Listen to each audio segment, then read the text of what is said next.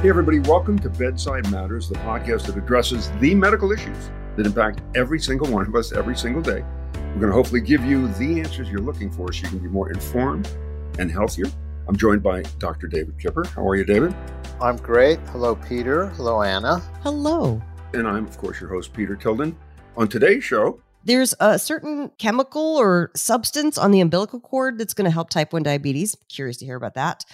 Also, a favorite topic of this show, the recurring topic of the fecal matter transplant. We're going to be talking about how it can prevent some diseases. In this week's This Just Happened, we got breakthrough news if you're going bald.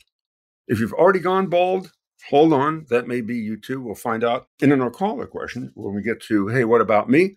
We've got someone who called in about their kid and peanut allergies, which apparently uh, happens to a lot of kids. More and more kids are getting peanut allergies why is that today? But first, first let's talk about this Dr. Kipper stem cells on the umbilical cord. That's where all the good stuff is.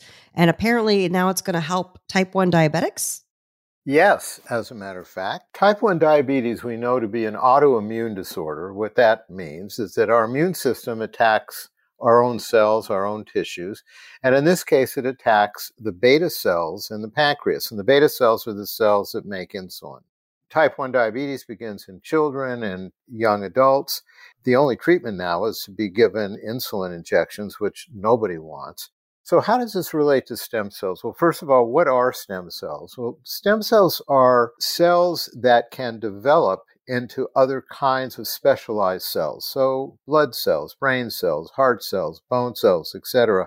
These specific cells all have to come from somewhere and they come from these stem cells. We have stem cells as adults. These are not as versatile, they're not as durable as the embryonic stem cells. But why are they so interesting? Well, if you look at stem cells and you watch them mature, you can actually see how different diseases develop. They're used now in regenerative medicine, and they can be directed, these cells, into very specific cells that have been injured, like in the spinal cord or the joints or in the brain tissue that relates to Parkinson's, Alzheimer's, and stroke, and in heart cells. There's an interesting uh, study that went on probably five years ago where they took people that had had massive heart attacks and where the heart muscle dies, and they injected stem cells into these areas of the ventricle, the muscle of the heart, and these cells regenerated and their heart function got better. So these were early studies, but we're again, we're expanding our use of these stem cells uh, in, in very interesting ways. They can actually alter adult stem cells to become embryonic stem cells with gene altering technology that we're going to see more of. But if we turn to the umbilical cord, which is where the embryonic stem cells are living, we have now discovered that we can find these cells also in the amniotic fluid, which is the fluid that bathes the embryo, not just in the cord, but in the fluid around it. We've been unable to use the embryonic cells from the umbilical cord. This was a law that was uh, passed by George Bush years ago for religious purposes that we couldn't use this material. Other countries don't have these same restrictions, so they've been a little further along in this game of using these embryonic stem cells. The FDA has approved stem cells, however, for some diseases such as uh, myelofibrosis, which is a scarring of the bone marrow, very common in people over 70, acute myelocytic leukemia, bone marrow transplants, and now we're looking at these stem cells in treating the autoimmune diseases like diabetes. There was a really interesting study from Sweden with these stem cells. And they took 10 adults with early stage type 1 diabetes and they infused these people with mesenchymal stem cells. The mesenchymal stem cells are the actual goo inside of the umbilical cords. They have a specific name called Wharton's jelly. And these mesenchymal stem cells actually dampen the harmful immune response to foreign cells. They lack a certain molecule that normally triggers the immune response. So by giving these to people, you are actually blunting that immune reaction.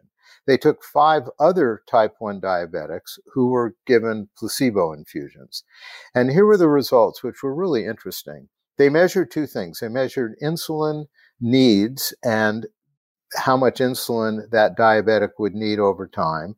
And usually with type 1 diabetes, those levels need to go up. They need more and more insulin as their disease progresses. And they measured something called C peptide, and C peptide uh, is a marker for how much insulin your body makes. So they both indirectly and directly relate to how well the pancreas is functioning. And here's how the results came out, which I think is really interesting.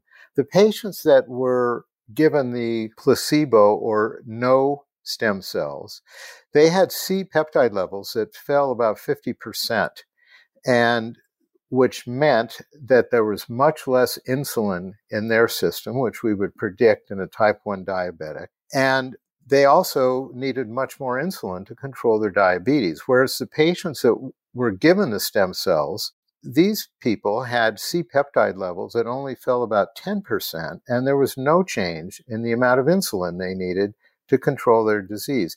They did these studies over a year, and these results, I think, are really impressive. And so, what they indicate is that using these mesenchymal stem cells, you are having less of an autoimmune reaction, less damage to the pancreatic beta cells, and therefore it slows the progression of type 1 diabetes. Not a cure, but certainly slows things down. And where this is important is that we know that when you diagnose diabetes, you have about a 10 year window before you start seeing secondary effects of the diabetes.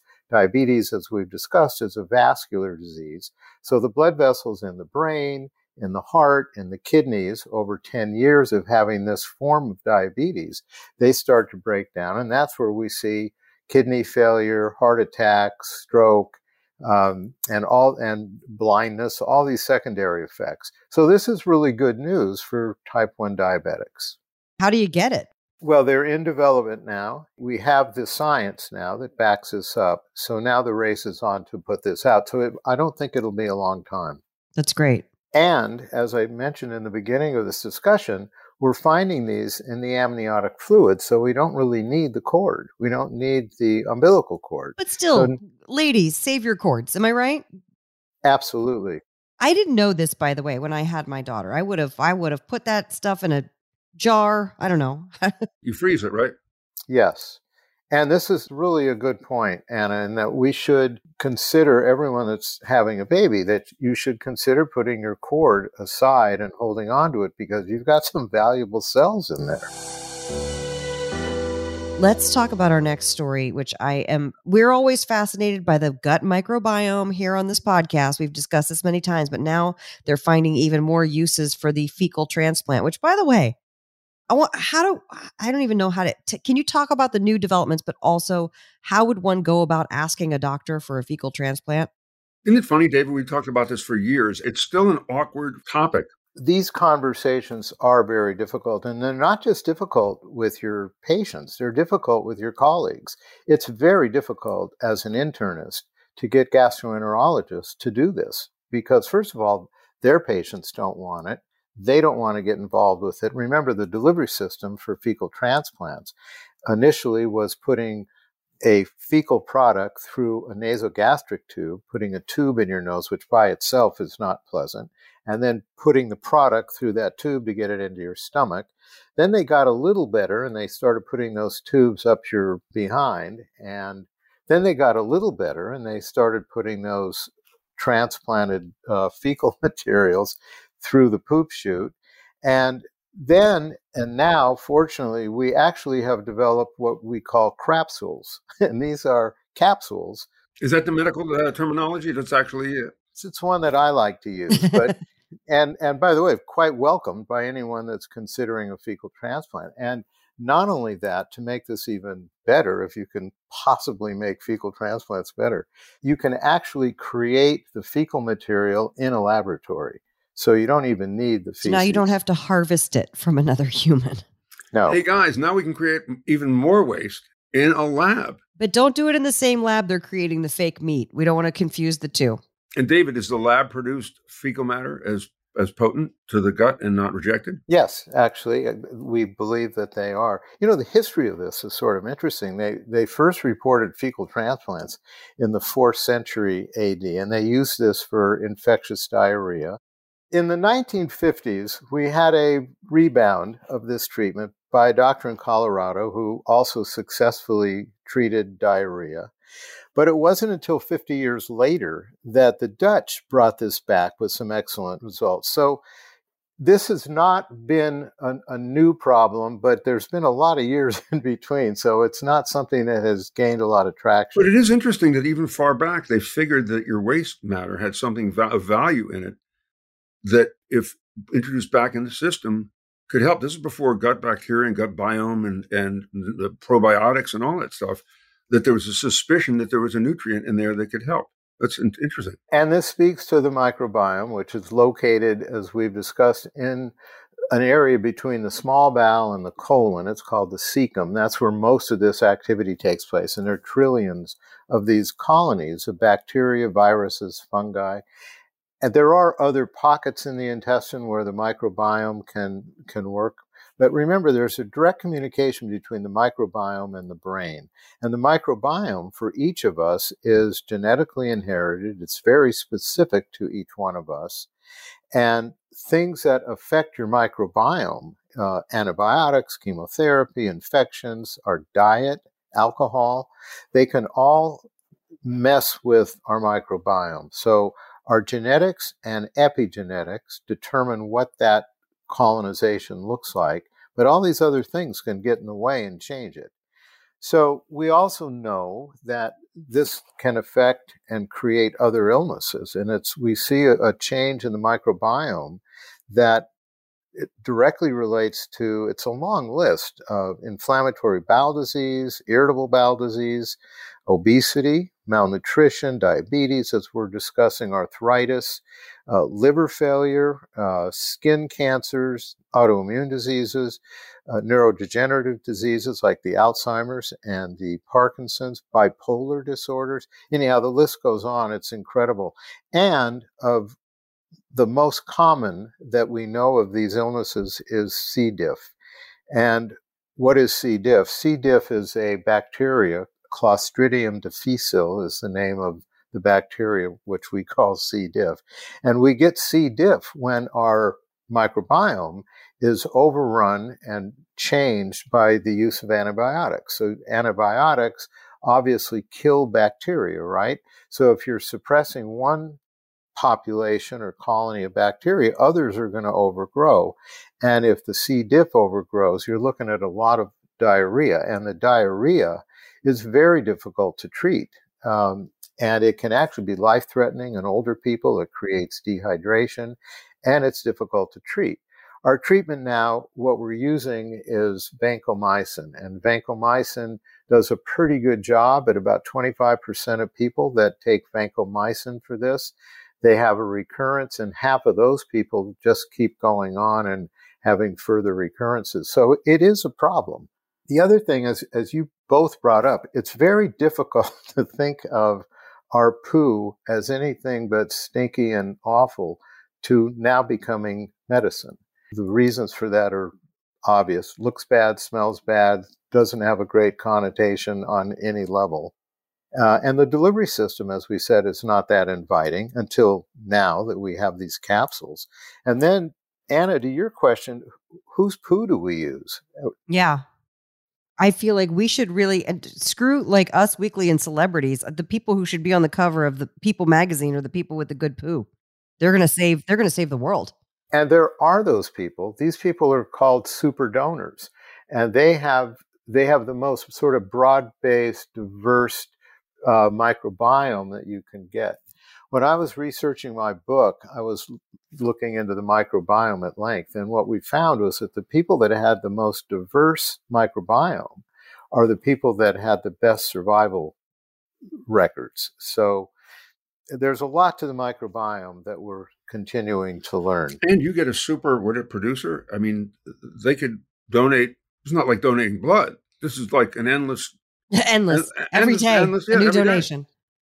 Right. And then I would imagine you right. don't even need that much from each donate. You can like each donation would provide every every donation will save fourteen hundred lives. Please consider becoming a super oh. donor. Hi, I'm Hal. I'm a super donor. You may have seen me on Time magazine. Oh, I got to go right now. Saving lives. So there, there, there you go. I mean, that's the ad. David, the, the weird thing about this, because yeah, we go to funny and we go to, it's a, it's powerful medicine, but to that point, how do the medical companies feel about this? Because Merck doesn't own my the super donor poop. It's not a medicine they produce. So how are they going to jack up the prices if it's yeah? How are, how are we going to get ripped off? yeah, it's naturally occurring. Are the medical companies pushing back? The pharmaceutical companies pushing back on this? Is there a that's negative a backlash question. because they don't own it, or do they own it, or is there some way to? That that's the weird thing for me. Well, backlash is an interesting word in this conversation, Peter, but I do think that the pharmaceutical companies are going to wake up now because if you can manufacture this in a laboratory, it's like they do everything else. Oh, okay. Uh, and again, if you look at all these other diseases and how how the microbiome is affected and what we can do with this super poop, basically, it's it's endless. So I, I think the opposite. I think that there's going to be a a wave of products that are coming out. yeah, but if this can be nurtured organically, let's put it that way, for cheap, that's going to be a very competitive part of this, isn't it? But that is the conversation. We've been doing this for a long time organically, but we can't push the concept. We can't get the super donors in volume. So we're really looking at a problem of perception, of connotation. So I think people are going to be much happier going at this with something that's manufactured. Yeah.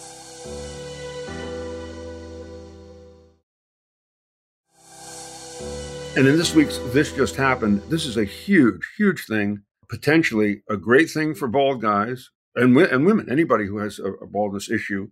They've been trying to do this, break this code along with diet, uh, the place in the brain to find that uh, makes you satiated. If they can find a place to grow hair, well, it appears this week, and this just happened, they're talking about growing hair, right, David? Yes, and it's one of the bigger issues I see in my practice as an internist, and it's not restricted to men or women, young or old. The demographic is pretty much everyone. And everyone has this theory that it's based on your mother's father's hair pattern. My mother's father was bald at 20, so that doesn't work. But there's a little bit more to it. But th- this study was done at the university in Northwestern in Chicago. And what they discovered was that the follicle stem cells are no longer creating new hair. They're there, they're not dead, they're just not working well. And I analogize this to arthritis in a joint you use a joint over and over again, and that wears down and it's not working as well, so you become less functional. It's very much the same analogy. So, if you think about the implication of what happens when someone is losing their hair, and this is why it's a trillion dollar industry, but it's evolved very slowly over all these years. I mean, the anxiety, the depression, the self esteem issues what we have now and what we've had for a long time without much change are medicines. There's Propecia, there's Rogaine, which is also called minoxidil. That's the stuff you rub onto your scalp. It's messy. Uh, last year, the Australians came up with a Rogaine pill where they changed the dose from what it was as a blood pressure pill to now what it is as a hair growth pill. And so that's a capsule you can take every day. They're light therapy treatments, which are using red lasers. It's 10 to 20 minutes uh, per treatment, and there have been pretty good improvements. There are hair transplants where they take hair from the back of your head and they harvest the follicles and they plant them everywhere you are bald. Uh, the problem with these follicles, first of all, it's laborious, it's expensive, it does work, those hairs do stay there, but as people age, they develop other areas of baldness. So now you're sort of chasing your tail. And at some point, you may run out of these follicles. So there's an endpoint to that. They now do tattooing, which is sort of interesting. If you have specific bald spots, they can match the color of your hair, and with vegetable dyes, they can tattoo little dots into the area. And these are actually amazing. The hair restoration clinics, I don't think, are that keen on these because it doesn't cost a lot of money. It's it's not really labor intensive, and so you don't really hear about this. But I have several patients in my practice that have gone for these, and you really can't tell, especially if it's minor hair loss. There are PRP and stem cell therapists out there for hair. Mm-hmm. Never seen that work. It's painful. It's expensive. And then you're also stuck with toupees, which are very easy to spot and very difficult to make look right. So we also have patterns uh, of balding, which I think are interesting. So the most common balding pattern is gradual thinning on the top of the head. Men, they recede at their hairline on the forehead, uh, particularly up on the sides. Women present with a balding spot down the middle, uh, so their part seems to expand. Uh, you can have hair loss from trauma, either emotional or physical. You see this commonly. Those look like patchy spots. Uh, you can have full body hair loss with chemotherapies. Uh, ringworm can give you some scaling patches. And there's an autoimmune disorder called alopecia areata, and that gives you these same kind of patches. So there are different kinds of reasons for people having uh, these balding episodes. And so as a doctor, it's our job to figure out which one is which, but worse is to try to fix them. So this study uh, at Northwestern, getting back to the the meat of this article, with genetic manipulation, they figured out how to make stem cells wake up. And they started making these strands, again, with manipulating the genetics of new hair. They created a specific microRNA, RNA, RNA, these are small strands of RNA, that resuscitates the, the follicle stem cells. So they actually can use this microRNA to wake up these stem cells around the follicle. They mass produced, by the way, this study was done on mice. So I'm going to get to humans in a minute. But so they mass produced these microRNAs. They gave them to the mice. And within 10 days, these mice started growing hair. And it worked on young mice, on old mice. So good for the mice. They're now trying, obviously, to transition this to humans. And the technology is there. What they're trying to do now is to turn this into a topical, and which they've learned that they can do. They can take these microRNA particles and put them into a topical. The next step is to then give these to the mice instead of injecting them. They're going to rub on this topical on the mice. Uh, they're pretty sure this is going to work because they know the they know the technology works. And as soon as they've proven this in the mice, get in line. Is it the same thing, David, that you rub it on and you have to do it your, the rest of your life? That I don't know. I, I, I would imagine. But once you wake up these stem cells, uh, I don't have a. I don't think that they're going to go right back to sleep. I think that you're and you're not growing mouse hair. I just want to be clear. You're growing regular. Well, that's that's the big question. that's the big question. And leave it to you, Peter, to figure that make, part I out. I like clarity. I like clarity. but some people, you know, if they're they're severely affected by this might not care. All the bald people I know bring on the mouse hair. Yeah, exactly. Exactly. Oh my gosh. Uh, in today's Hey, What About Me? We have a question from Deb about peanut allergies. David, I think you'll like this. Hi, Dr. Kipper. Um, been listening to the show and really love it, getting so much good information from you guys. Um, so here's what's happening. My two year old um, I think might have a peanut allergy. And I know this is going to end up being a problem for him probably the rest of his life. So, is there anything available that can keep him safe from being exposed to peanuts? Really appreciate your answers. Thank you. Thank you, Deb. Thanks for the kind words. And the answer for your two year old is yes. There's something new that's on the market now. It's coming out and it's common. You know, one in 50 kids has a peanut allergy. And that seems like point, a lot. It is a lot. And there's no cure at this point. Uh, the immune system overreacts to the peanut, and you get typical allergy reactions. You get hives, wheezing, your airways can close down, people can die from this. Uh, 20% of these people will outgrow it. And there's a prevalence of peanut allergy, interestingly, and I'm not sure what explains this, that over the last two decades, it's tripled. So either we're diagnosing it better, either there's more peanuts out there. I, am not sure where this is coming from. And these poor kids have to carry a rescue medicine. What do they carry? They carry an EpiPen. And that's not fun because it's a needle. Although when you're that sick, you're pretty much okay with you're like, that. Give it to me. And they they have shown that the peanut allergy can be substantially reduced if the peanut is introduced into the diet between four and six months in very small amounts.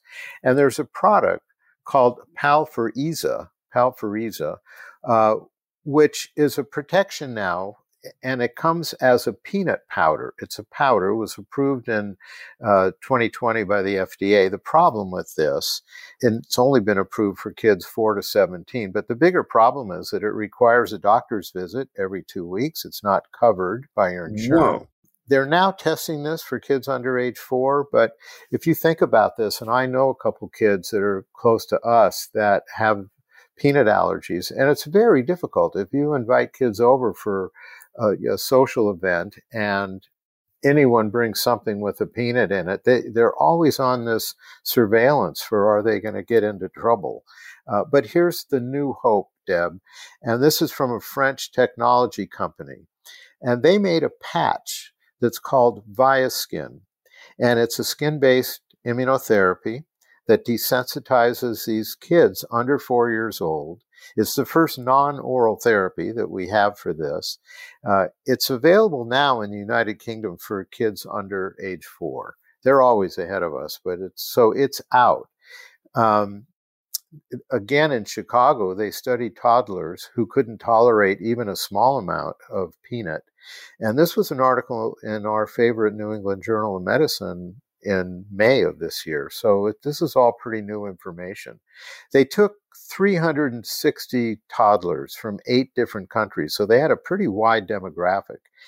And they took these patches, and in the patch, they put 250 micrograms of peanut protein, which is about one one thousandth of a of one peanut. Uh, all the kids wore a patch, and they wear the patch between their shoulder blades. Evidently, that's where it's absorbed the best. And the participants that had a less sensitive peanut allergy could ultimately safely tolerate the peanut protein. And they could tolerate up to an equivalent of eating three to four peanuts. Those with more sensitive allergies could tolerate one peanut in equivalence. And so it reduces the frequency and severity of the attacks in two thirds of, of kids with peanut allergy. Um, and the adverse reactions were 0.4%, so it's very safe. The goal here was not to get kids to be able to eat peanut butter and jelly sandwiches. It was to get kids to minimize or mitigate uh, these extreme reactions to peanuts so they didn't have to be so anxious when they got on an airplane, when they went to a party, when they went to a restaurant. And the FDA approval will be coming soon. They're doing larger studies, but again, it's already been used successfully in England. And so, Deb, um, there it is. Move to England, get this taken care of, or hold on because it's coming. Wow, that's that's a good thing to know. You know, let's recap. Today, we talked about stem cells in the umbilical cord helping type 1 diabetics. And these stem cells mitigate this autoimmune reaction, which destroys these pancreatic cells that make the insulin. So now we have another bullet in the gun to fight back type 1 diabetes. And then we talked about our favorite show topic. By the way, the initials of the show, Bedside Matters, is BM, may I point out to our audience. So we talked about our favorite topic, fecal transplants. So fecal transplants could be could be expanding to saving lives in other ways, which is pretty pretty stunning. Regrowing hair. They're doing it in rodents. Why not people? Yes, they've figured out by genetic manipulation a microRNA that can actually wake up the stem cells in the hair follicles and regrow the hair. And our question today from our Hey, What About Me segment Peanuts, there's hope for little kids not only outgrowing them naturally, but a treatment to help you outgrow them or at least not have an emergency, right, David? simple patch you wear between your shoulder blades and mitigates these severe reactions. Doesn't make it okay to eat a peanut butter sandwich, but it does keep kids and their parents feeling safe. And thank you, Deb, for the call. And if you have a question for Dr. Kipper, why don't you head on over to bedsidematters.org, put in your question there, or leave us a message, and you might just get your question answered. And I'd like to thank Dr. Kipper. Make sure to check out his new book, Override. It's all about how we are biologically and psychologically predisposed to perform a certain way. So whether it's overeating or procrastinating, you can take control of your life. And thank you, Anna Vocino.